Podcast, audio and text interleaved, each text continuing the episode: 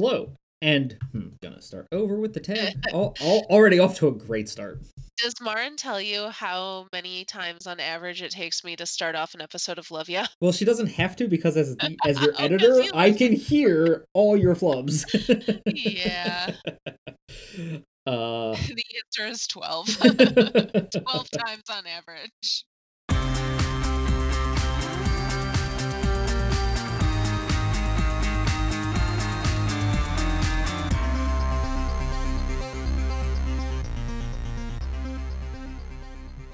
Hello, and welcome to Did You Do Your Homework, the pop culture podcast connecting academic ideas to popular media.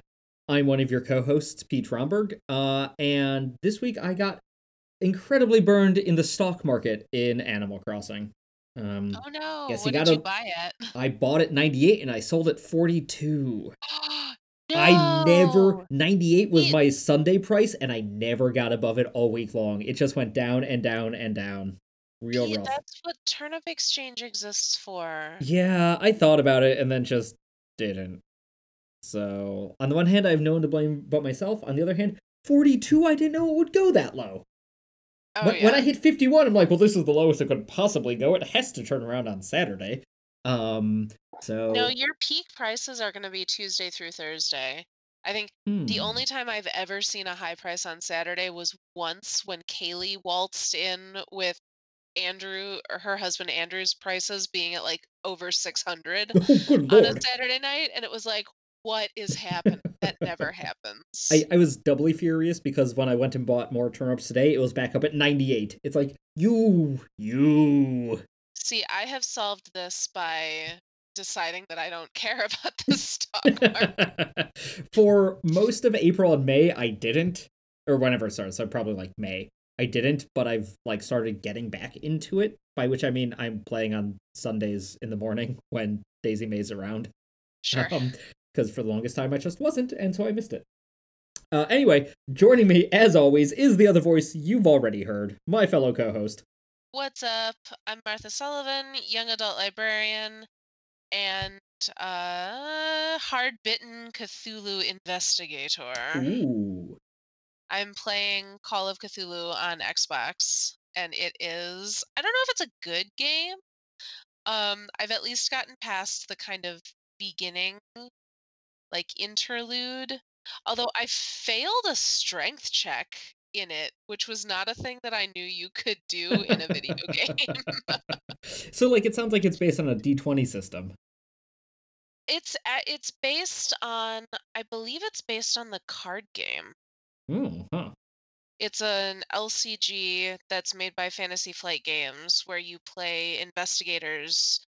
Um there are a couple of different scenarios and like different elder gods and cult members that you can encounter. Um the setup of the video game is that you are a tw- you are a 1920s private investigator who takes a case um, investigating the death of a rich guy um, a rich guy's daughter who he comes to you and says my daughter was an artist. She painted some weird stuff. Her house burned down with her husband and her child in it. I think that there was foul play involved. Hmm so you have to go to the um, tiny island off the coast of Boston, uh, which is an old whaling town um, and full of salty dogs and bootleggers, and investigate the uh, potentially wrongful deaths of this woman and her family. And I'm sure the foul play ends up being like Yog-Sothoth or whatever. I, I mean, I am only a couple hours in. I don't know yet. Well, and and, and you're stuck you're stuck under a, a, bookcase or something apparently right now What? because he failed his strength check. I Oh, assume no, a I bookcase fell on you and it's game over because you can't get up. I was trying to break into a warehouse. Mm. and I I solved a puzzle and then tried to open a grate and failed a strength check and then um the bootlegger lady came and kicked me in the nuts and uh knocked me out for a while. So now I owe her a favor. Hooray. awesome. yeah. Um so yeah, like I said, don't know quite yet if it's a good game. Um I've just been feeling the kind of I've been feeling a video game sort of itch hmm recently. Um, and I didn't feel like playing Animal Crossing today for the first time in three months. yeah, right. Um,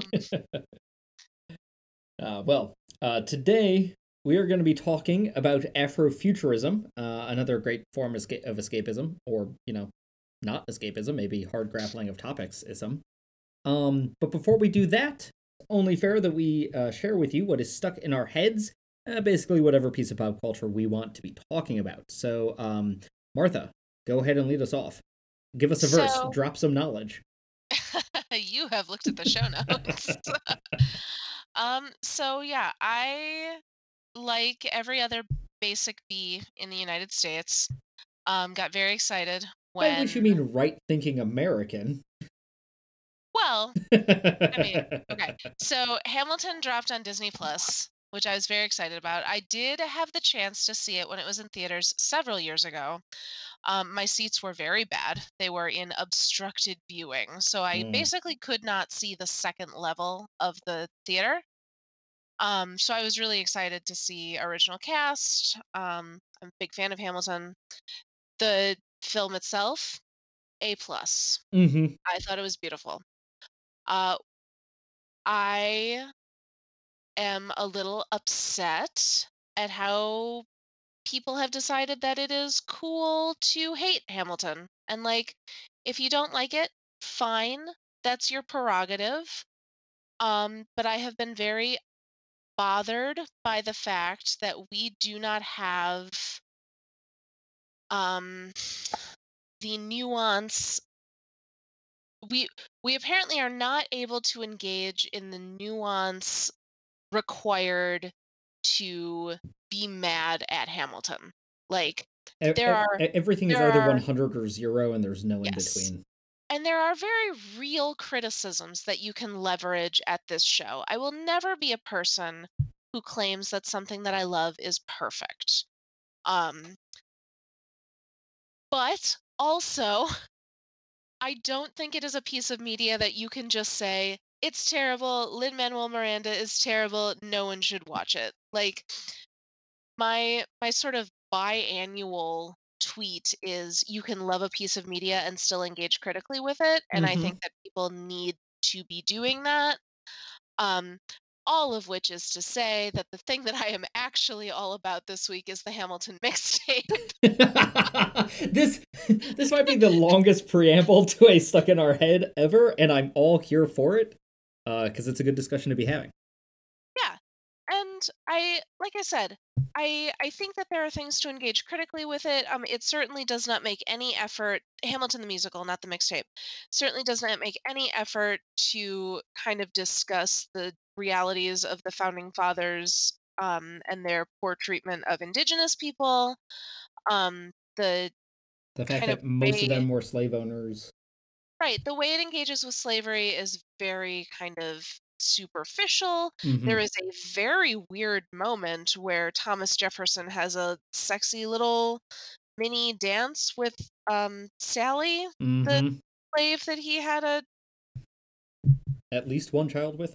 yeah, I was gonna say relationship and that is the wrong word. Mm-hmm. Um and like there are there are moments of kind of lip service to slavery, but as a whole it doesn't really like that's not what it's here to engage with and i think that that is a criticism you can talk about but on the whole like this is a piece of media this is a wildly popular piece of media that was made by people of color with people of color and i think like for people of color like in Yeah. addition to being widely consumable um, and to simply write it off as like, oh, this piece of media has problems. Well, everything has problems. Like we Right. need a better dialogue for stuff. Right.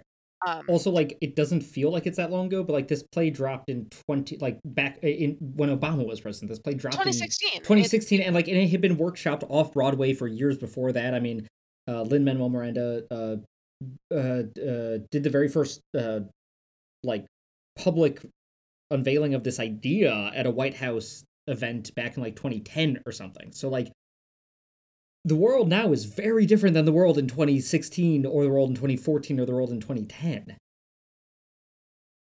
So yeah, I am not here for people who think that it's suddenly cool to hate Hamilton. Like if you honestly didn't enjoy it, then you should have muted all mentions of it back in 2016 when everyone was losing their minds about it.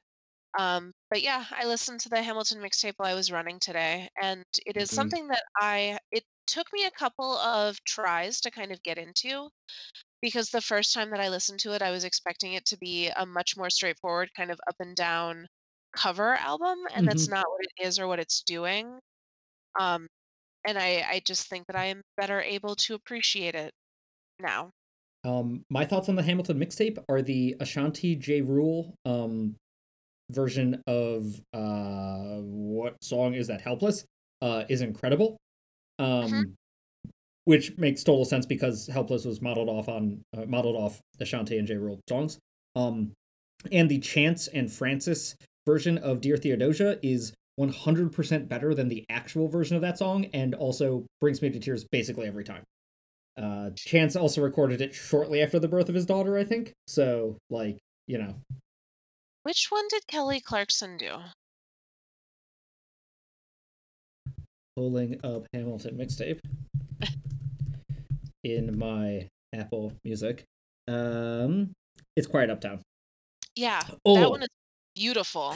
I gotta say, uh, I didn't actively cry watching Hamilton when it's Quiet Uptown happened, like that entire sequence, but um, was pretty close. No, the when I like fully burst into tears, we've gotten way off topic, but anyway, I fully burst into tears in that last in the um Who Lives Who Dies Who Tells Your Story at the end Mm, when um uh, Phillipa Soo is uh, yeah, when she kind of breaks the fourth wall and sees the audience that has been watching her the whole time and has her like gasp moment. yeah, Uh yeah, felt all kinds of ways Yeah. about that one. yeah. Uh, gonna be honest, we we both were, when that happened, we were just sort of like, what was that about? Uh, but I like your reading of breaking the fourth wall and seeing the uh, It the, is the not- history. That was not an original thought of mine. That was Mhm. an analysis that I saw somebody else had on Twitter, but I really like it cuz like um there's some debate over whether Lin at that point is playing himself or is playing Hamilton. Hmm. And either way I think it works for him to like lead her to the front of the stage and kind of show her for me it is very clear that she then gets to see the audience who has been listening and was a witness not just to Hamilton's story but to her story as well. Yeah, yeah. The the fact that it, it ends the play ends with with both Hamilton and Burr going into darkness and it like it becoming her story is way clearer when you see it versus if you're just hearing it. Yes. There was a lot and again we are so fully off track. off uh, welcome to Did Um, You Do Your Homework, a Hamilton podcast. yes. Um because my viewing experience was so less than stellar, um there was like getting to watch it this kind of cl- this clearly. Yes. Uh, I felt like I could track a lot of the thematic stuff that Lin is doing better Mhm. um, and kind of see the ways that he loops different themes throughout the show. Um, I felt like I had a better grasp over what the scope of the performance was. Right, and you, you get like the lingering looks and like the various like the things that you're not really necessarily catching if you're in the nosebleed section with a pillar directly like blocking half of the, the stage. Yeah. Um, which yeah, similar viewing experience to you. Uh, uh, you know, I did not see the you know the right hand side of the stage very well. Yeah, we couldn't see the entire upper balcony. Oof, woof. Yeah. We I I- could not see the right the house right um balcony or anything underneath the like the stairs uh, and that whole area. So Yeah. yeah. Well, su- super cool that they filmed it. Yes. Uh, and with the original cast, uh, I my Twitter was incredibly thirsty for Daveed Diggs on Friday, and right, and, and, and then when I watched it, I'm like, yeah, no, I see that, I can understand that. yeah, I don't know that Chris Jackson is the best part of that show, but he might be my favorite part of that show. Is he Philip? No, he plays Oh, George is she- Washington. Oh, he's great. Yes. He also Um, plays the dad in Moana. Oh, cool. Great. Yeah, One Last Time is my favorite song in that show. Yeah, no. One last time definitely is the like it's one last time and it's quiet uptown or what moved me to tears because they're both like perfect. and then you drop just a large chunk of Washington's actual writings in the middle of it, and there I am. I yes, I Um, this is not what's stuck in my head, but some genius slash maniac did the entire first act of Hamilton in Muppets, uh, with like with Kermit as Hamilton, of course, and, and Piggy as Eliza. Um, so here's the thing about that. no, no, let me finish. Um, Fine. he had Henrietta the chicken as Angelica, so all of Angelica's stuff stuff is just like bark, bark, bark, bark, bark.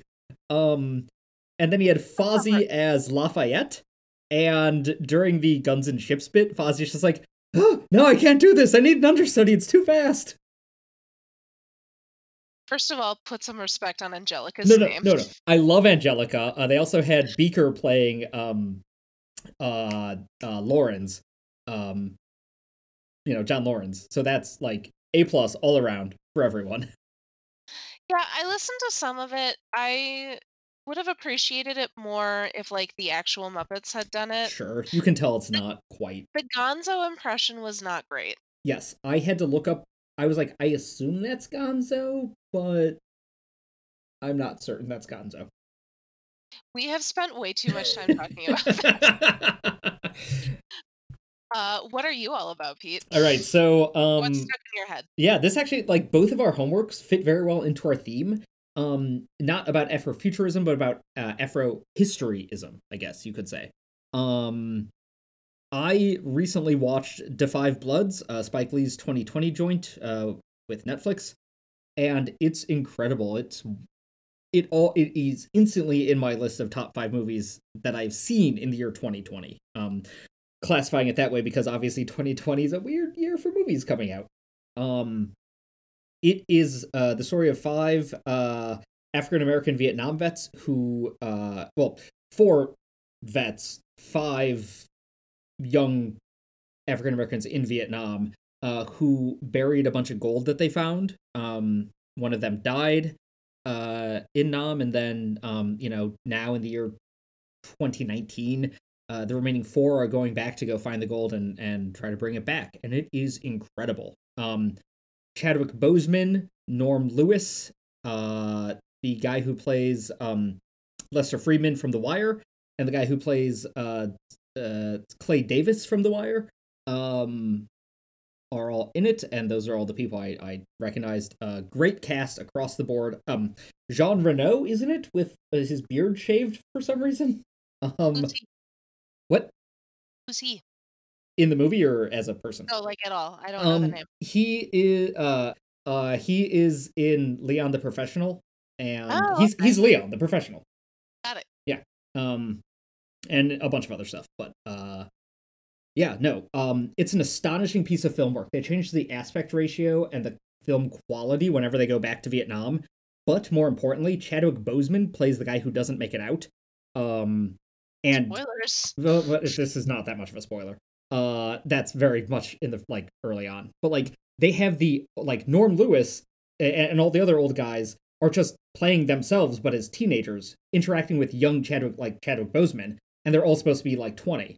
And so the fact that it's all these old guys and him really kind of shows, um, you know, they're not doing any de aging or anything. So it's it's very much a, a stylistic choice to be like, here's all the you know these are the guys who survived. This is the guy who didn't make it out. He's perpetually young. They've aged. Um and you know it being spike lee it's it's a very radical film. Um it's graphic it's gory but it's truly fantastic um my one caveat uh and this is a a, a gripe that both of us have it's two and a half hours long that's too long could it like Spike could have cut it down to 215.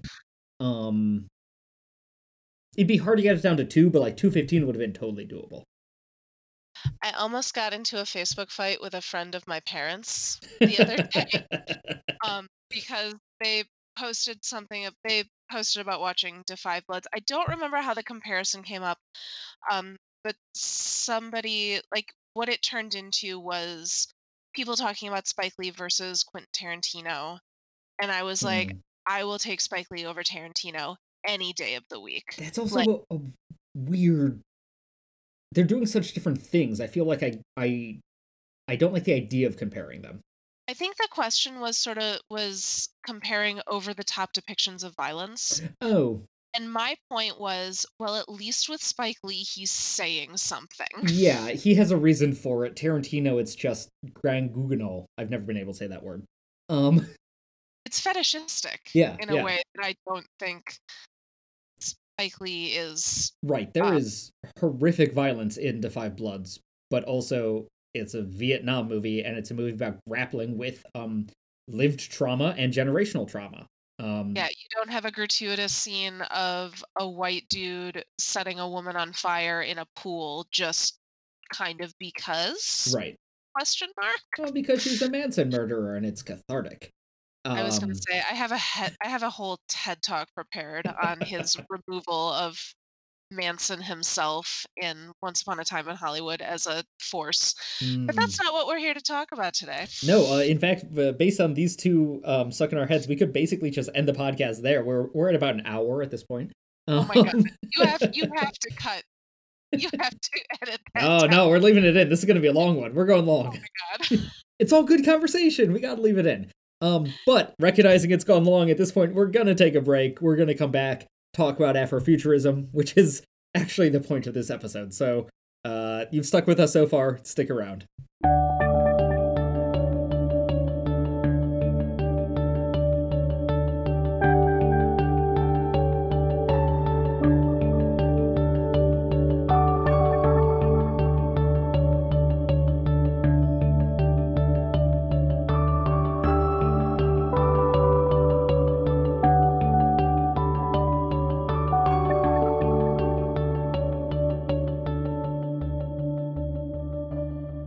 Welcome back.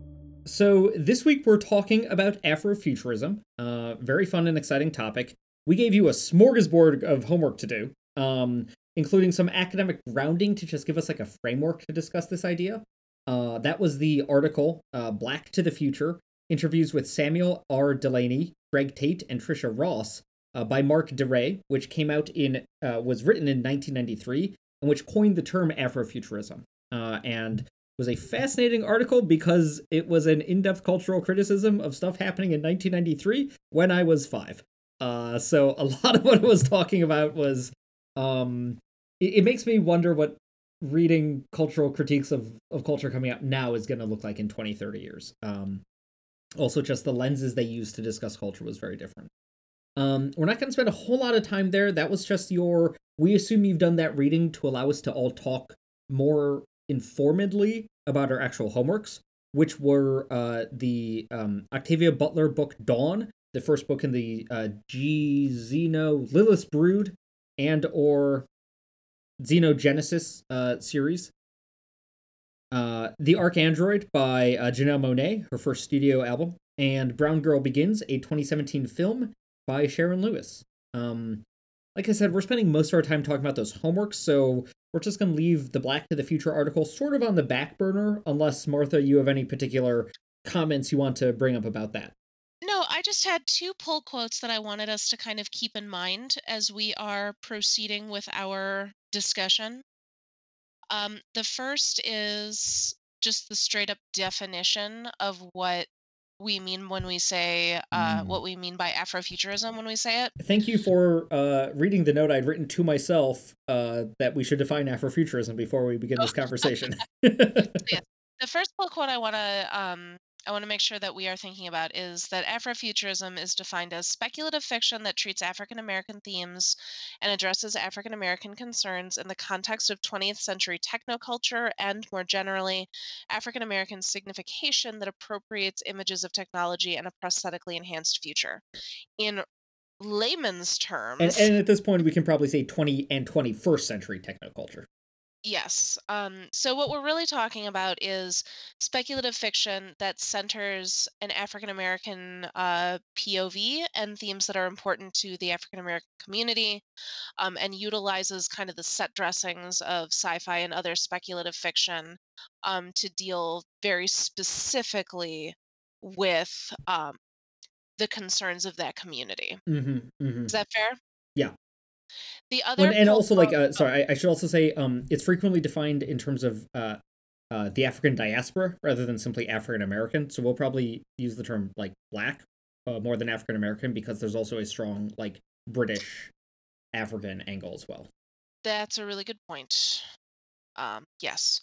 Uh, the other pull quote that I wanted to speak out loud at the top of the episode so that we're just kind of thinking about it is um, Can a community whose past has been deliberately rubbed out and whose energies have subsequently been consumed by the search for legible traces in history imagine possible futures? Furthermore, isn't the unreal estate of the future already owned by the technocrats, futurologists, streamliners, and set designers, white to the man, who have engineered our collective fantasies? So we're also talking about a community carving out a space for them that has traditionally, both literarily and cinematically, been dominated by a white perspective. Mm-hmm. And the idea of like a community whose whose past and whose history has been actively and violently erased. Um, yes and and what it means to look to the future. Hmm, fireworks, fun. Uh, what it means to look to the future when there has been an uh, a systematic, intentional effort to erase the past. Yes. Yeah. So. Agreed. big, big ideas. Uh, we're gonna do this one chronologically. Uh, so we're gonna start with uh the uh, book Dawn by Octavia Butler, which Martha you ostensibly assigned, but kind of at my request. Um, also because I heard that you had never read it before, and I said, "What?" I also this will not stand. Octavia Butler has been on my reading list for ten years, and thanks to this podcast, I've finally gotten gotten around to reading it. Um, I'm so glad that we both had the same reaction to reading it. Um, so I have read them before. Um, I read so okay. First of all, Dawn is a novel that was originally published in 1987. It is the first in a trilogy um, that were originally collected under the umbrella of um, the title Xenogenesis. It has also been published as a collection of three novels under the title Lilith's Brood, which I think um, is the common title these days. Yeah, the three novels individually are called Dawn, Adulthood Rites, and Imago. And the story of them is about a woman named Lilith who wakes up after the earth is basically bombed into oblivion by humanity. Uh, she wakes up in a strange place, doesn't know where she is, uh, quickly finds out that um, a an alien race called the Oankali have basically intervened in humanity's best efforts to destroy themselves. So they have descended in an effort to not only save humanity, but continue their own biological imperative of interbreeding with another alien species to introduce uh, genetic diversity and uh, variation into their own species. Uh, Lilith is recruited by the Owen Oankali as kind of an ambassador to them. Uh, basically, she is given the directive of teaching and awakening other humans uh, to prepare them for their reintroduction to Earth um, and their incorporation into Owen Oankali society, uh, which goes about as well for her as you can imagine. Hmm. Um, the follow up novel, which Pete and I both leaped immediately into upon finishing Dawn, uh, is about um, one of her sons. Uh, and then I'm not going to spoil what the third one is about for Pete because it is sort of the most weird and most interesting point of view Ooh. of the trilogy. Interesting. Great. That gives yeah. me double incentive to finish uh, Adulthood Rites. Um, but yeah, so Octavia Butler is juggling with a lot of themes in Dawn, many of which were not kind of immediately apparent to me as a teenager, but as an adult, I'm reading this going, oh, this is a book about slavery, mm-hmm. actually. Yeah. Um, the basically what is being offered to humanity is the opportunity to survive at the behest of a species that considers themselves in every way to be superior to humanity. Mm-hmm and the price of that is a total lack of um, species autonomy in a way. Um, they they will the future of humanity is not as humans, but as human Owen Oankali hybrids, basically. And in order to ensure this, the Owen Oankali have literally sterilized all of humanity. So the only um, the only opportunity that humans have for procreating and continuing their species is through the Oankali. The flip side to that is we are led to believe, or we are given to understand that without the Oankali intervention, humanity would have just gone extinct. So the kind of big question of the series is is it worth it for humans to continue in whatever form if it is not strictly as people like is that a worthwhile existence? And you get you get people on both sides of that like you get people who are willing to live with the owen Oankali and interbreed and continue the species they are taken care of like they are allowed the chance to cultivate their own life alongside this alien race. Um, the Oankali also make a big deal out of the fact that they won't force anybody to yeah they're they they feel very like to live with them. They feel very magnanimous. well, about they, they feel very like lost cause idea of the uh antebellum south like oh they were good slave owners like they didn't make anyone do like it was all for the bed like it was all for the best you know like you can you can leave. You Right. can go like they don't stop anybody who leaves. But also if you leave, you don't get to have children. hmm Um you don't get access to the um kind of medicinal overwatch of the Oankali. Like your life is not as good. And I did have a problem with kind of the overwhelming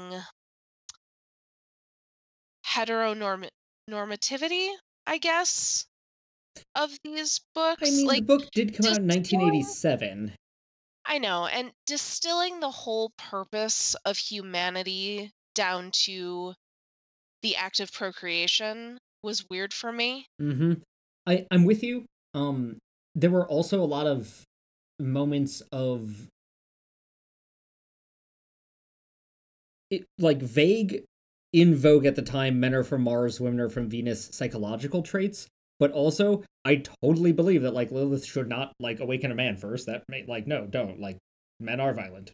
Um, uh, like and and in this situation would be prone to like sexual assault. Like that it both scanned as correct, but also in the back of my mind, I'm just like, this feels very 1987 gender dynamics.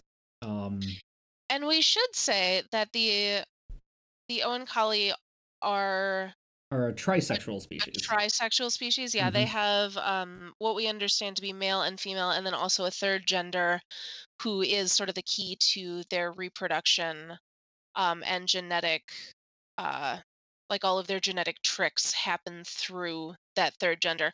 Although the gender, the third gender being is predominantly coded as male in the books. it's co- like they use it as the pronoun, but I'm with you that it always feels more masculine than feminine. And, and that that could be just Nikanj, who is the the the being that we are most like familiar with. Exposed Yeah, exposed to. Uh could just be more male than female on that like spectrum for that third gender being, but like even the other um main ooloi, whose name I'm totally forgetting, the one that Lilith doesn't like, um also still feels like kind of masculine. hmm So yeah, I'm I'm with you that it's like it's it's neither male nor female, but also it's kind of male. Lots of uh penetrating uh language being used. Yeah. Mm-hmm. Like hard to think of it as a third gender when it's doing a lot of penetrating. Um, but yes, tell me about your experience reading this book for the first time. I loved it. Um, obviously, as as exempli- uh, exemplified by the fact that uh, we both got this book off Hoopla, and the Hoopla version had a like, oh, first glimpse at the next book, and I was immediately like, great, I'm gonna keep turning the pages on book two until I can't anymore and have to get that book. Um, I am curious how I would have thought about this book reading it as a high schooler. Uh, I don't know if I would rock it in the same way as I am now. Uh, and I'm I'm very glad that I'm reading it now with a lot going on in the back of my head. Um, it's intense. There's a lot going on. that being said, I would totally advocate that high schoolers and middle schoolers um, who are, you know, precocious should read this. Um, I will tell you, reading it as a high schooler, the main impression that I had as a 16 year old was damn, this book is horny. and it's not even that horny. It's pretty. I mean, horny. it's horny, but it's not that horny. Um, uh, there's a lot going on here with with body uh, body autonomy.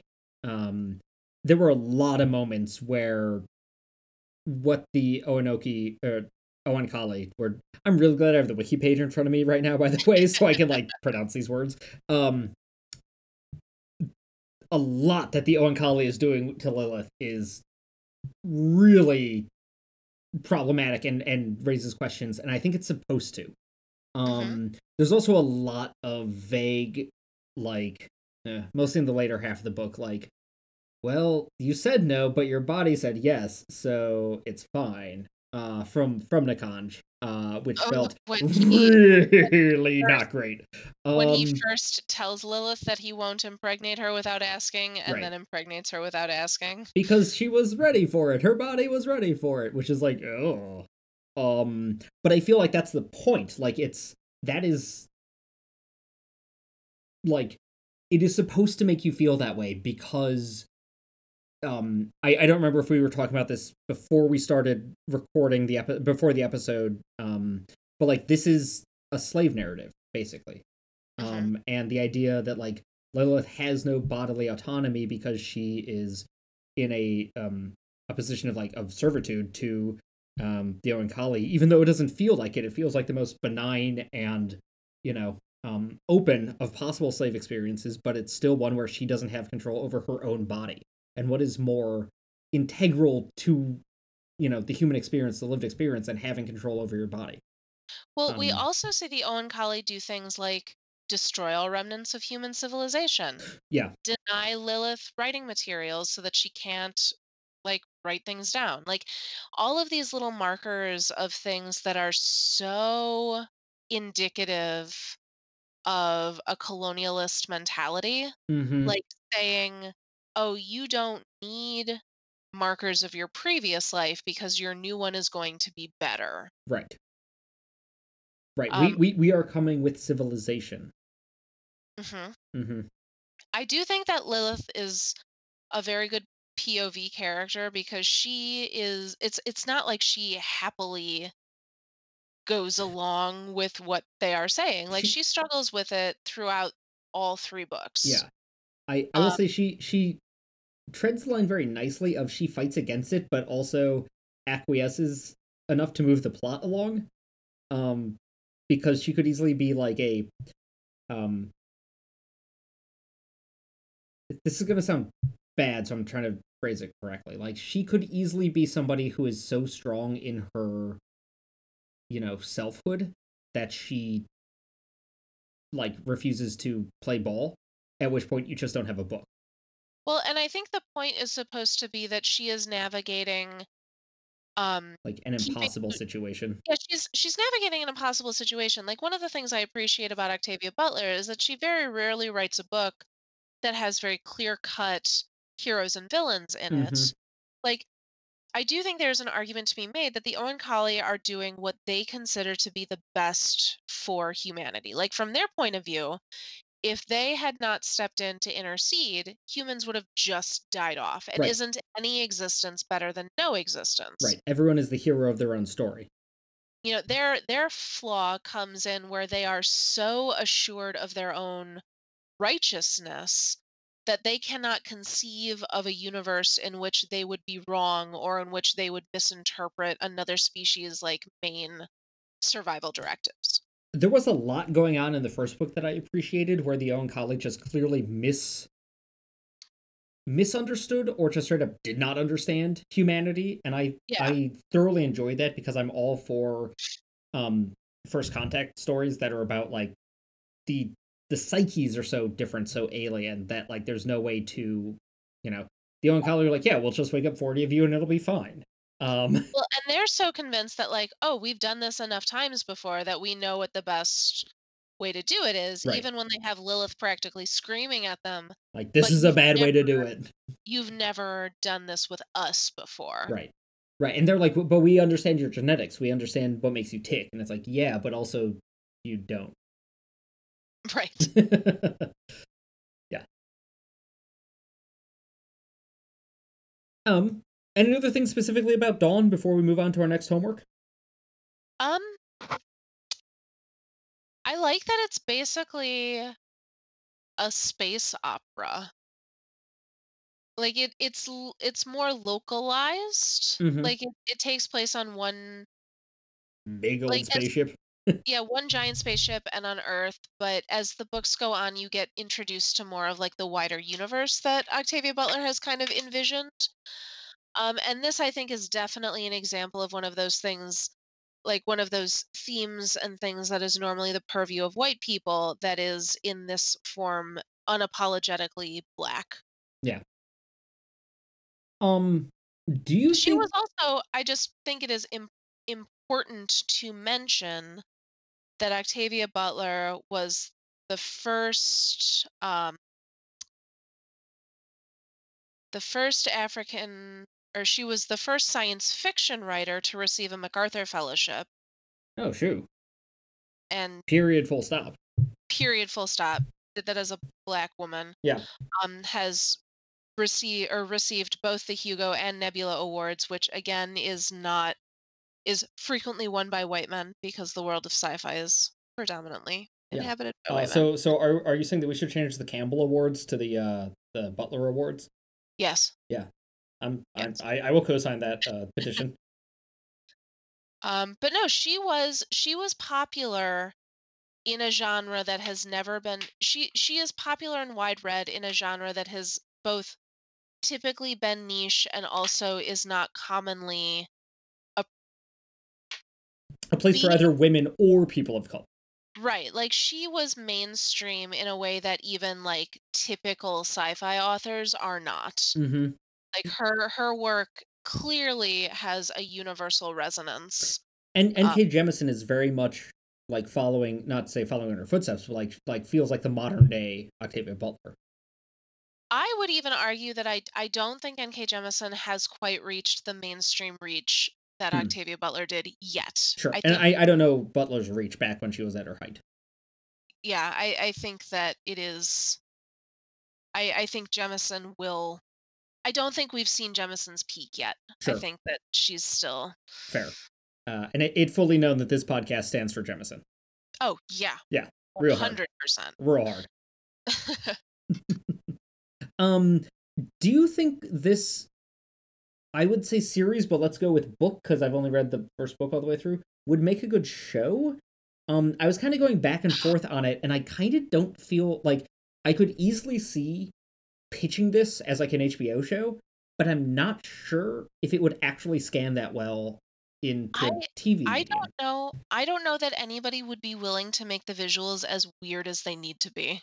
Mm, like i i get hung up on the fact that i even with like hbo money yeah, i think the Oankali would look bad as a visualization that's a good point because they have to be everywhere. Like you would spend just so much money every single episode just making your sets and characters. Because the first two thirds of this would just be one human and a lot of CGI. hmm Yeah, no, that's a And it really good point. it, it would need to look good Yeah. Yeah. Yeah, and also think about the when you get into the second book and start dealing with human owen children. constructs yeah like yeah, the visuals would be so important and i don't know that we could that's that's a good point. And and as a uh, as a principal, I am not a fan of child actors, so the idea of child aliens uh seems yeah like not great for me. you know, there, there's always the outliers. Some child actors are great, but as a as a general overall, uh, yeah. tell us about janelle monáe pete So I assigned uh the ArchAndroid, Janelle Monáe's first studio album back in 2010.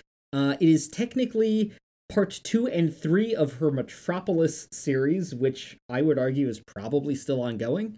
Um, because I watched the uh, music film, 40 minute music film that she put out for Dirty Computer, and that looks like it's hitting the exact same beats and ideas as the ArchAndroid is. Um, it's a hip hop opera, hip hop opera, if you would. Um, that is ostensibly about uh, an ArchAndroid, possibly a time traveling arc android named Cindy Mayweather, a messianic android sent back in time to free the citizens of Metropolis from the Great Divide, a secret society that uses time travel to suppress freedom and love.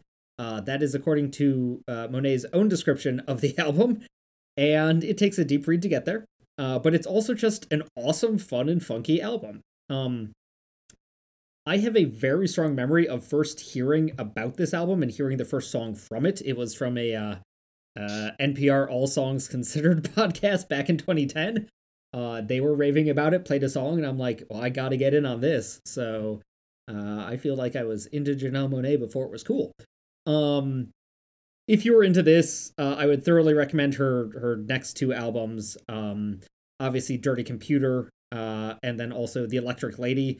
The Electric Lady is the most actively storytelling of the three.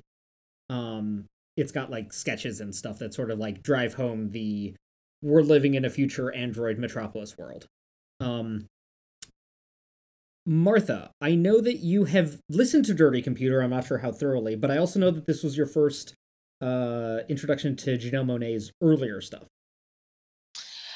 So, I told you before we started recording that Tightrope is one of my very favorite Janelle Monáe songs, mm-hmm. which is on this album. The first time I heard that song was as a cover on the sixth season of Glee. Interesting. Yes. The, the Glee kids doing Tightrope. Interesting. Yes. Well, one of them. Yeah. It was just one girl singing. Um, but no, I I really enjoyed listening to this album. I loved all of the different musical elements that Janelle Monáe raps in.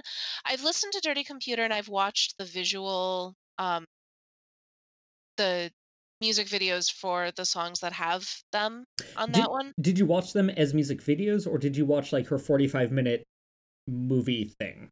I watched them as music videos because that was how I could find them. Cool. There's almost no difference except for there's some like interconnecting sinew tissue between them all.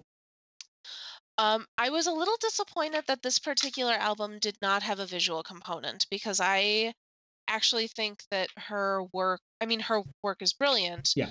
Um, but I feel like I quote unquote get it better when I have a visual to kind of follow along with. Like I had to, um, with this one, I had to listen to it and then like go back and read all the lyrics to understand what was happening and then i also had to read some like reviews of the album yeah to right understand what was happening um, so, um some, some of the songs do have music videos but they're not in the same they're, they're more like 2010 music videos with like a vague uh you know afrofuturist visual iconography rather than and like you know big boy jumping in um rather than like telling a story hmm. in the same way um yeah my my favorite musical bits were the ones that were very kind of like 50s cocktail loungy type music, mm-hmm, mm-hmm. which was not a sound that I expected um, from this particular album. I also yeah. love the album cover art, weirdly. I mean, like, this is a gorgeous looking album cover. I think it's her best. Um, it is so heavily reminiscent of the 1920s Metropolis movie, which is what she based this. Like, I mean, the the city that she is, you know, it's it's the Metropolis suite, which yeah is, t- tells you everything you need to know about it. Yeah, I was I was glad that that was at least a piece of, um, that at least that was a reference that I understood. So I had a bit of a touchstone going into the album. Mm-hmm. Um, yeah. why did you pick this one? Um, I didn't.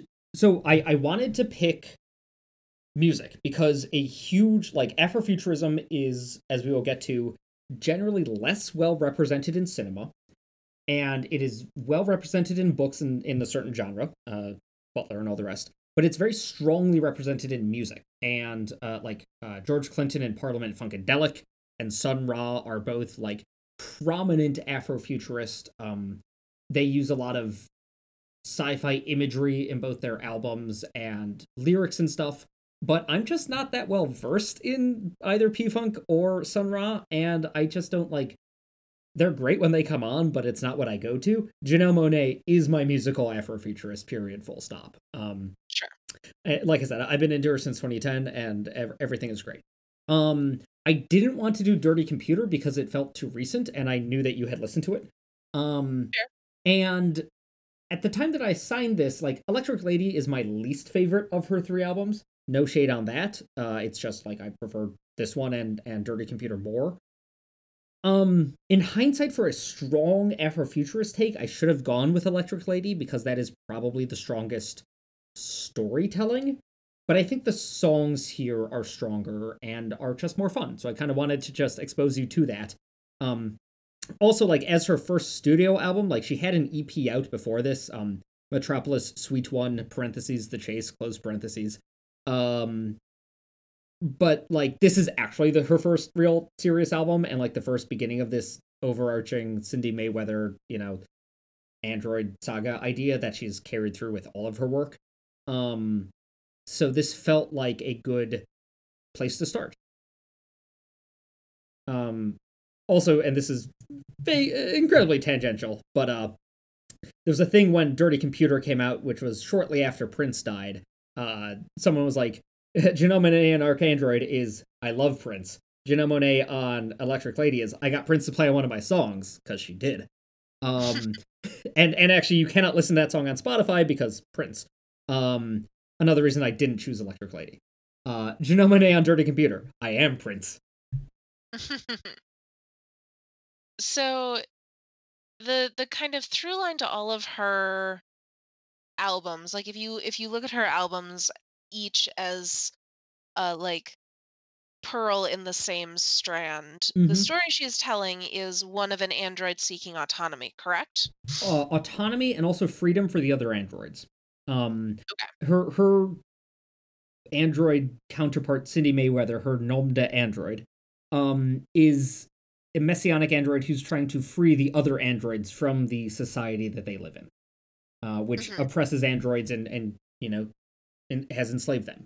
So it is like it it speaks to Afrofuturist concepts like in music, Afrofuturism is frequently like very funky. Uh, again, thinking P Funk and Sun Ra, but also Janelle Monáe. Her music is very funky, um, which is fantastic. Uh, and as you said, incorporating in this a lot of like '50s kind of sounds, which is neat. Um, Mhm.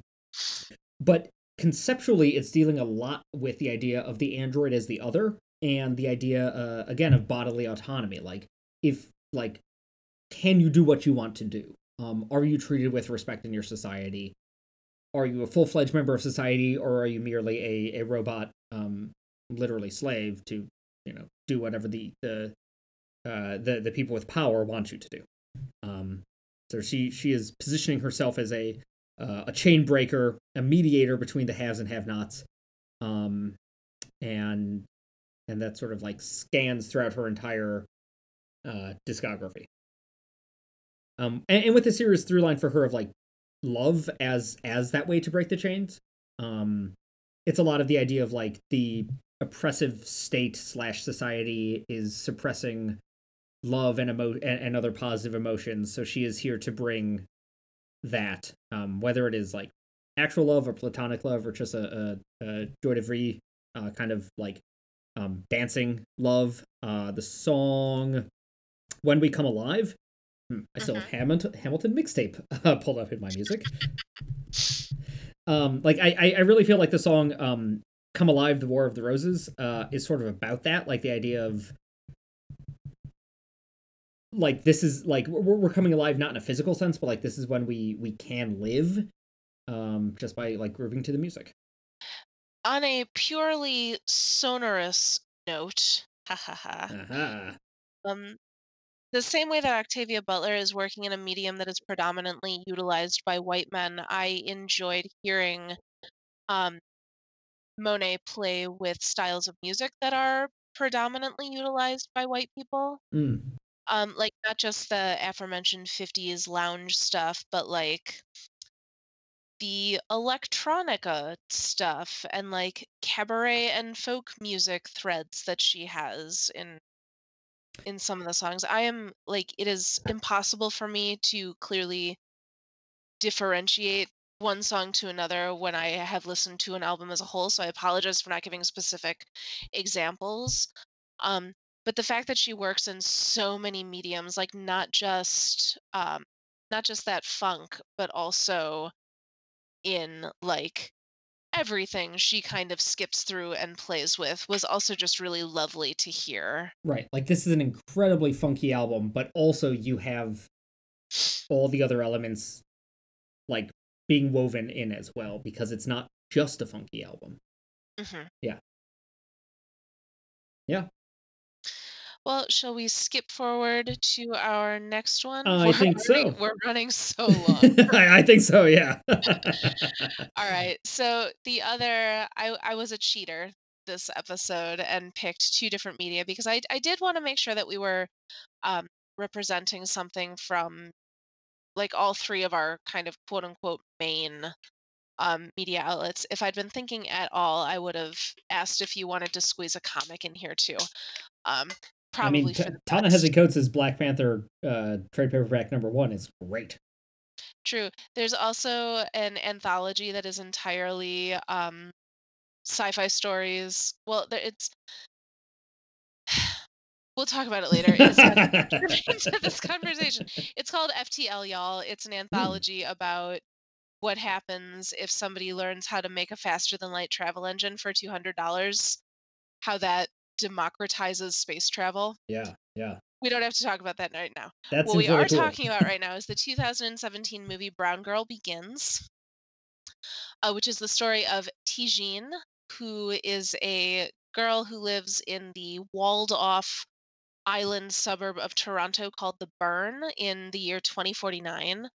Um, and her journey to reawakening um, the Caribbean spirits that her family has dealt with before to save uh, her family and the people on this island. Um, her mother was initially meant to be the priestess of Papa Legba, but died during the ceremony to um, inhabit her with his powers. And so now Ti-Jeanne has to deal with her fear of going through the same thing and dying or um, trying to find an alternate way to save uh, the people on this island. Um, there are subplots in there about uh, the people that she is helping to heal being addicted to a drug called Buff um, and how they are being recruited by a gang leader's right hand person named Crack um, and her efforts to kind of mediate between the spirits and physical people.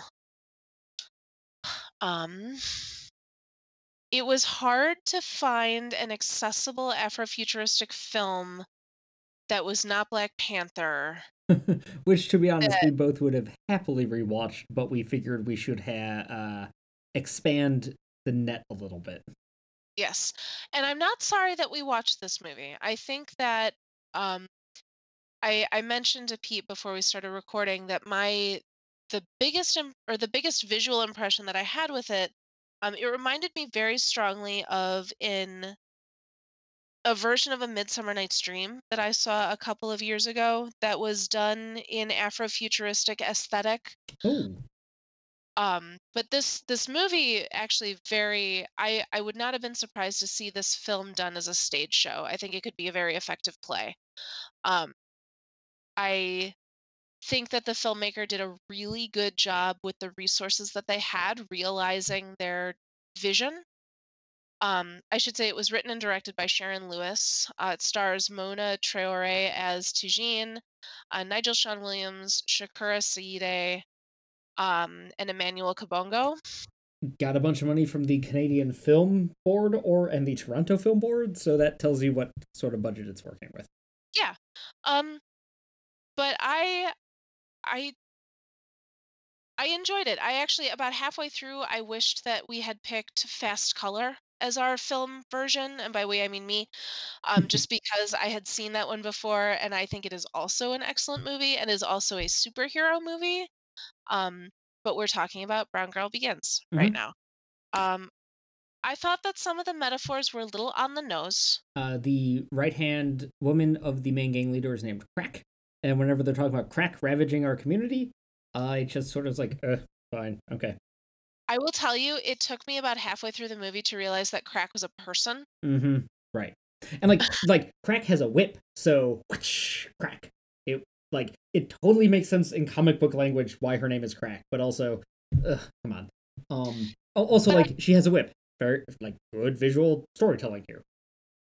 Um, but I did think that the movie, uh, the the large kind of overarching theme that the movie is dealing with is, um, there's a lot about class and poverty in here, but I think at its core, it's about the relationship that Ti-Jeanne has with her familial ancestors and how she mediates between her family history and her modern situation Mm-hmm. so she she has her identity like this Hmm. uh, struggle in her identity between her like ancestral expectation that she should just be willing to accept the habitation of Papa Legba within her versus her kind of more modern like attempt to go her own way and establish her own identity outside of that.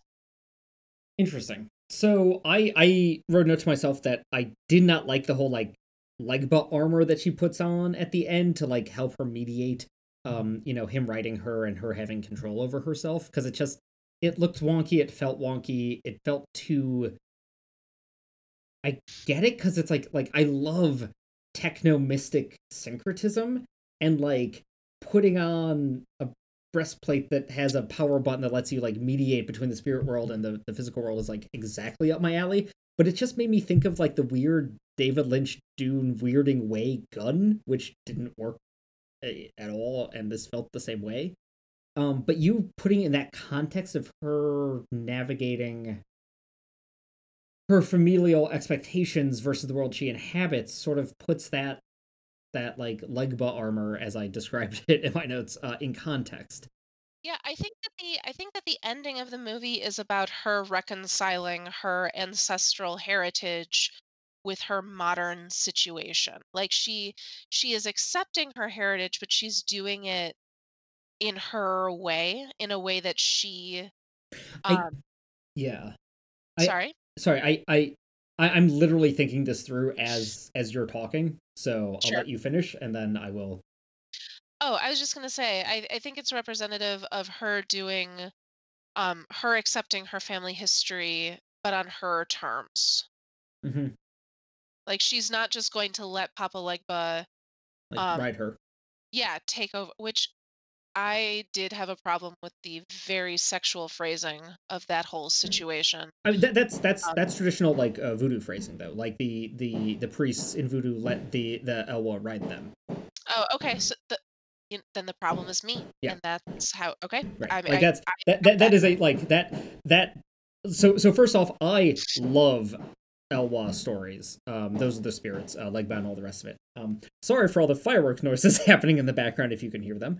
Um, i'm like sorry uh, like give me a uh, this reminded me in ways of uh, uh there's a William Gibson book from 20, 2007 called Spook Country, which had a, a character who was a, a, a follower of the Santeria religion, um, and also lets like various Elwa ride them. Um, and it's it's a religion and an idea that I am very interested in, and I love seeing it portrayed in this way. So when the movie began and we're talking about uh, Papa Legba and Mama Asha, I'm like, awesome, A plus. Let's see what this goes. Um, but on the other hand, hearing you talk about um how how you liked at the end, how she was able to like navigate that difference between her her familial expectations from her grandmother and like and and also like the trauma of seeing her mother like fail uh, at the same task that she is now put on um and the life that she is living i would have there was a part in the middle where it seemed like she was like when she was talking to papa legba and was like forming a, a connection with him that I wish that that was how the mediation happened and it wasn't through a piece of like techno armor. That's fair. Um, because it felt like she, especially with the fact that they have um, Papa Legba and an old uh, family friend of hers or something, someone who she knows in the community, cast as the same actor. Um, mm-hmm. It felt very much like it was trying to be like I thought it was going as a like through this mediator she learns to like open herself to Papa Legba and like you know on her own terms let him ride her and it's like that would have been a really cool story in my mind um and that's kind of what happens except for it's mediated by like techno armor which again execution did not work for me yeah. um i i was telling you offline i love so many of the concepts happening in this movie but like it and you can tell the director has like an interesting visual eye. There were some interesting visual moments in it, but it's shot in a shoestring budget, and the so many of the arcs and character developments feel like you know D-list CW shows. Um, that a uh, fascinating idea, execution didn't pull it off. And I'm not sure if I'm faulting anyone for that, just because they're working with the uh, the materials at hand. Yeah, I do think that on a so if on a, a technical level we don't think that the movie quite had the resources to get to its ambitions, I appreciated that it had ambitions. Yes. Um, I thought that the costuming and the makeup were great. Yes, I loved how the Elwa looked. Um, even Mama Ashe, who at first I was just like, mm, uh, but by the end I'm like, okay, I can get this. Um, you're basically a uh, Ava DuVernay's Oprah in Wrinkle in Time, uh, yes. on a on a lower budget. yes.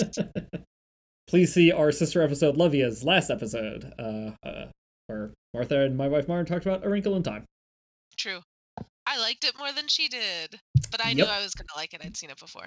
right. There's just something about Oprah telling me earnestly that every coincidence in the universe like came together and made me and I'm perfect just the way I am that just has me on the floor.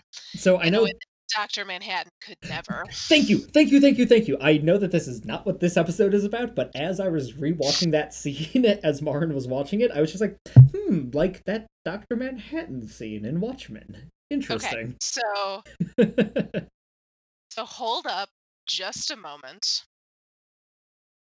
All right. checking a date. All right. So A Wrinkle in Time was written in 1962. Mm-hmm. And Watchmen was published in 1986. Uh, I think it was even later Doc than that. Manhattan, 86 to 87. Okay. Doc Manhattan could never. I just had to verify. no, I mean, I, I could have told you that A Wrinkle in Time was before Watchmen. Like that was from like eh, the book feels very 60s in a in a way that I'm not holding against. Um, because I also love A Wrinkle in Time, the book. Uh, welcome to Did You Do Your Homework, a Wrinkle in Time podcast. We're going so long. um, but it was important to me that we talk about a piece that visualized the Afrofuture aesthetic.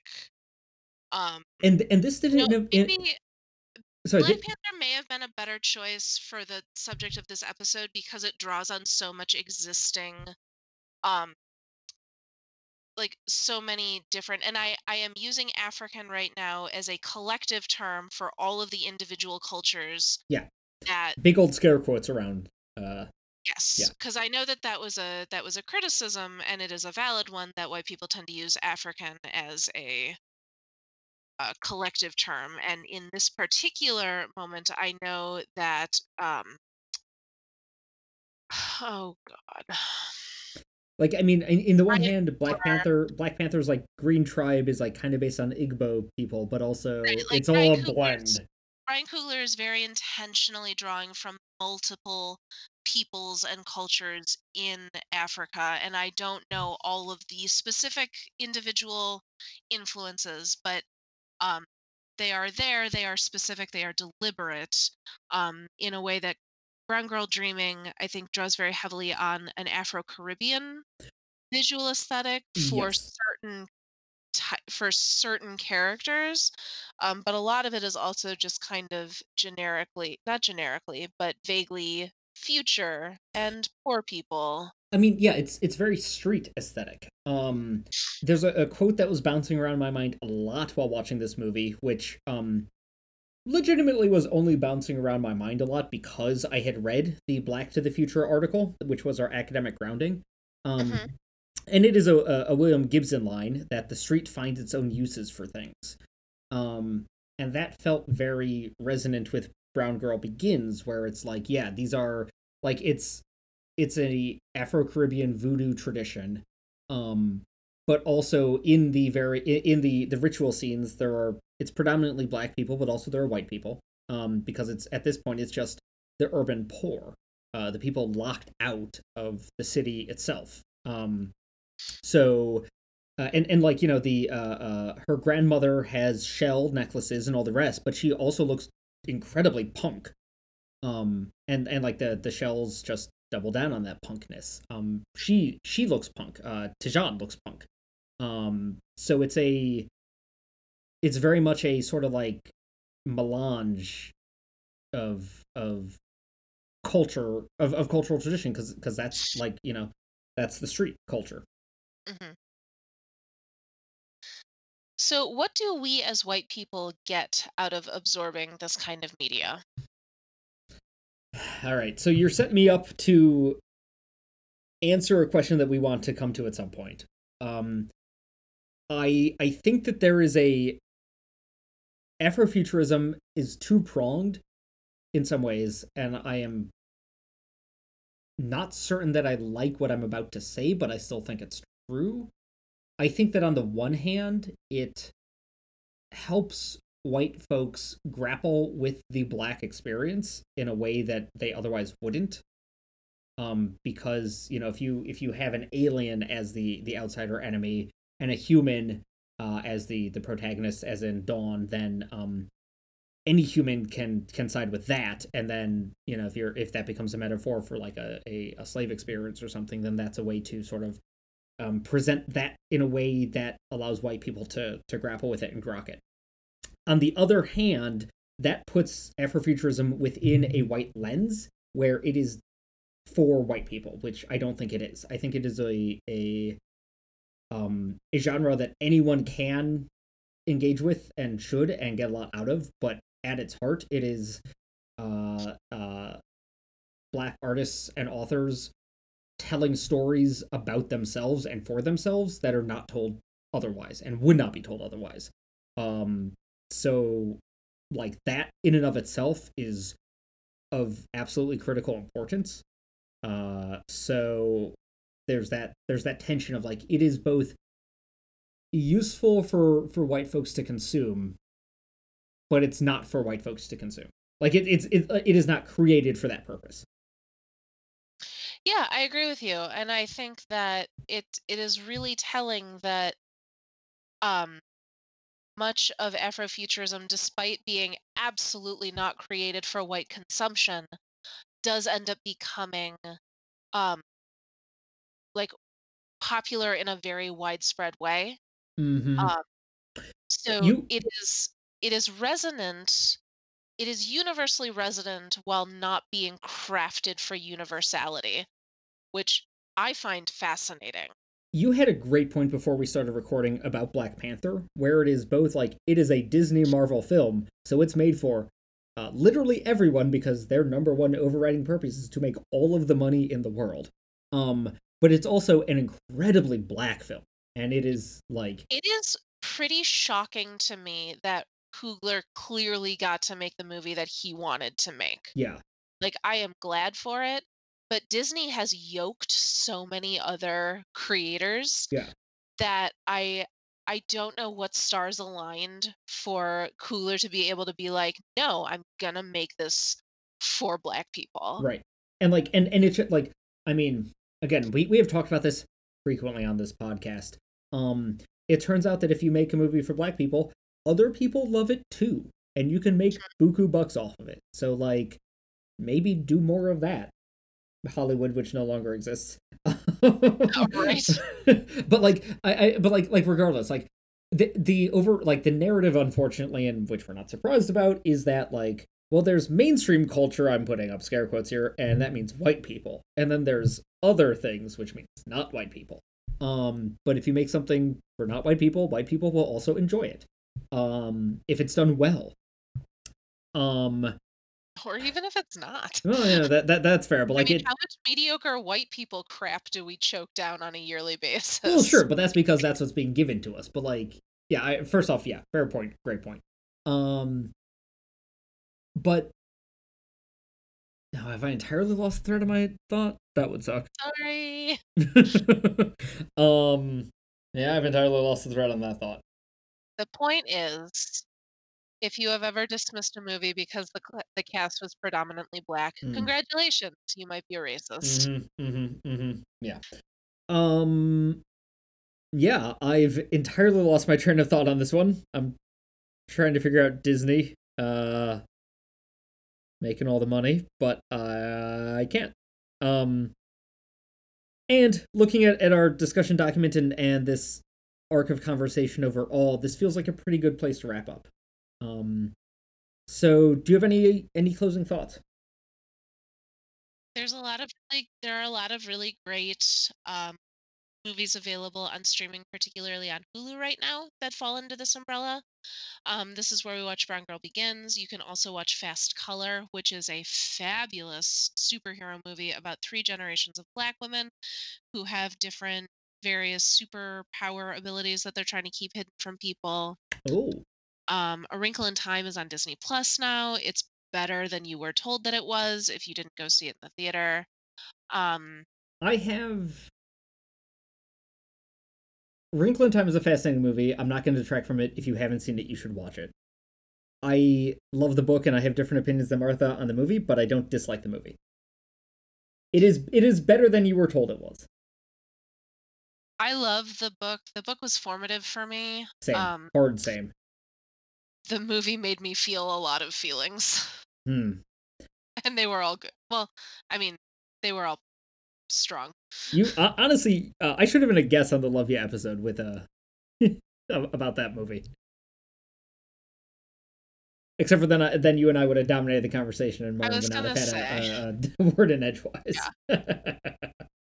um,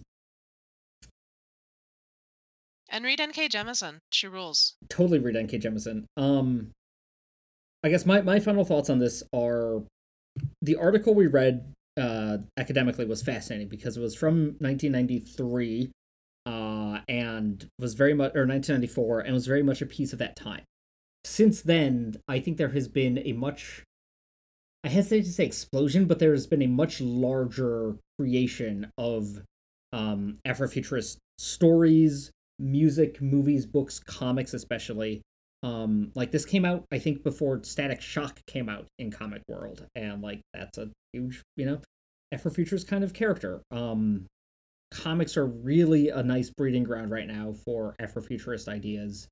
Um, so continue to explore them and grapple with them because they're like, you know, as Black Panther is a good example, they're creating literally some of the best stuff in in comics and in movies right now. So carry on with that. And also digging into and grappling with serious ideas. Uh, so with that, we are going to wrap up for this episode. Um, thank you so much for listening. You can find us on Apple Podcasts, SoundCloud, Stitcher, Google Play, Spotify, anywhere else fine podcasts are found. Please rate and review us. That's how we get more viewers and subscribers. As always, one of your homework assignments is to share this with your friends, because that's how we do. Um, you can uh, follow us on Twitter and or at us at uh, DYDYH Podcast. Let us know what you thought about this episode or uh, any ideas for future episodes. Uh, you can also find us on Facebook at Did You Do Your Homework? Just search for Did You Do Your Homework. Uh, and you can email us at show at homeworkpodcast.com. Uh, you can follow me on Twitter at Piko3000, P I K O 3000, where I'm talking politics and pop culture and, you know, uh, staring into the abyss as it stares back at me, because uh, it's Twitter. Martha, how about you? Find me at Magical Martha on places. It's fine. um, and how about the other podcasts you do? I do a podcast with uh, Pete's wife Maren called Love Ya, where we watch uh, largely teen, although sometimes just general rom coms, and then talk about them. It releases on alternating weeks to this podcast on the same feed. Mm-hmm. Don't even have to go somewhere different for it. Right. Uh, last episode was um, A Wrinkle in Time. Next episode. Uh, next episode, we're watching Palm Springs, the new Andy Samberg vehicle, also on Hulu. Yeah, uh, great movie. Had a lot of fun. I loved it too. Um, Spoiler alert. uh, I literally just realized what I was going to bring up earlier when you were talking about watching things on Hulu with Afrofuturism. Uh, it's not futurism, but Lovecraft Country is coming out soon. I'm so excited. Which ties back to your uh, Cthulhu. I mean, I think that counts because it's spec fic. It's not future fic though; it's past fic, isn't it? Well, I guess like Lovecraft Lovecraft the, the Country is modern the, fic. The boundary between that and definitions that I have seen for the purposes of Afrofuturism like, is, is fuzzy. Fuzzy. Yeah. Like I honestly think that there's a case to be made that Hamilton is Afrofuturistic. I, I was, although I think that's like a whole other podcast. While I was watching Da 5 Bloods, I'm like, this is not futurist in any way, but like it ties in kind of to our topic. Um mm-hmm. And did it with Hamilton and did it with um Lovecraft Country coming out. So for our next episode, we're going to be looking back at the year 2020 in pop culture so far. Uh, we're a little bit more than halfway through the year. It'll be the end of July when that episode comes out. And that's just a good time as any to do a retrospective for what has been a truly wild year. Uh, so that is going to be in two weeks.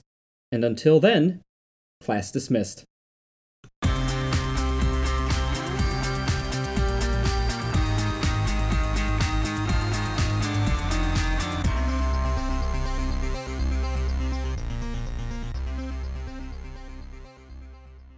Uh, my Skype says 145. I'm also looking at 145 on GarageBand, so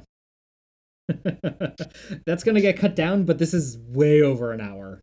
It, um, yes, I know. That's Do fine. your best. No, that's fine. I'm not gonna cut like good content that we're talking. Um, good content. uh, this is gonna go down to 120. I bet is gonna be its final